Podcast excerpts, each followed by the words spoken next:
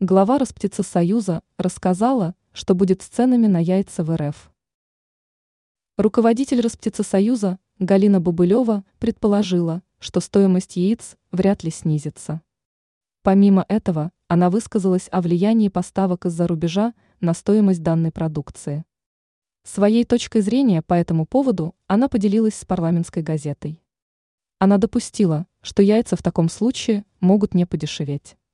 Она также полагает, что установившаяся стоимость в районе от 110 до 125 рублей за десяток может быть вполне адекватной для такого продукта. Отпускная стоимость данной продукции у производителей, как указала руководитель Союза, может быть на уровне от 95 до 105 рублей. Остальное в этом случае, согласно ее заявлению, приходится на некоторые расходы, а также торговую наценку. Она предположила, что поставки из-за рубежа в заявленных объемах могут не сыграть серьезную роль в ценообразовании.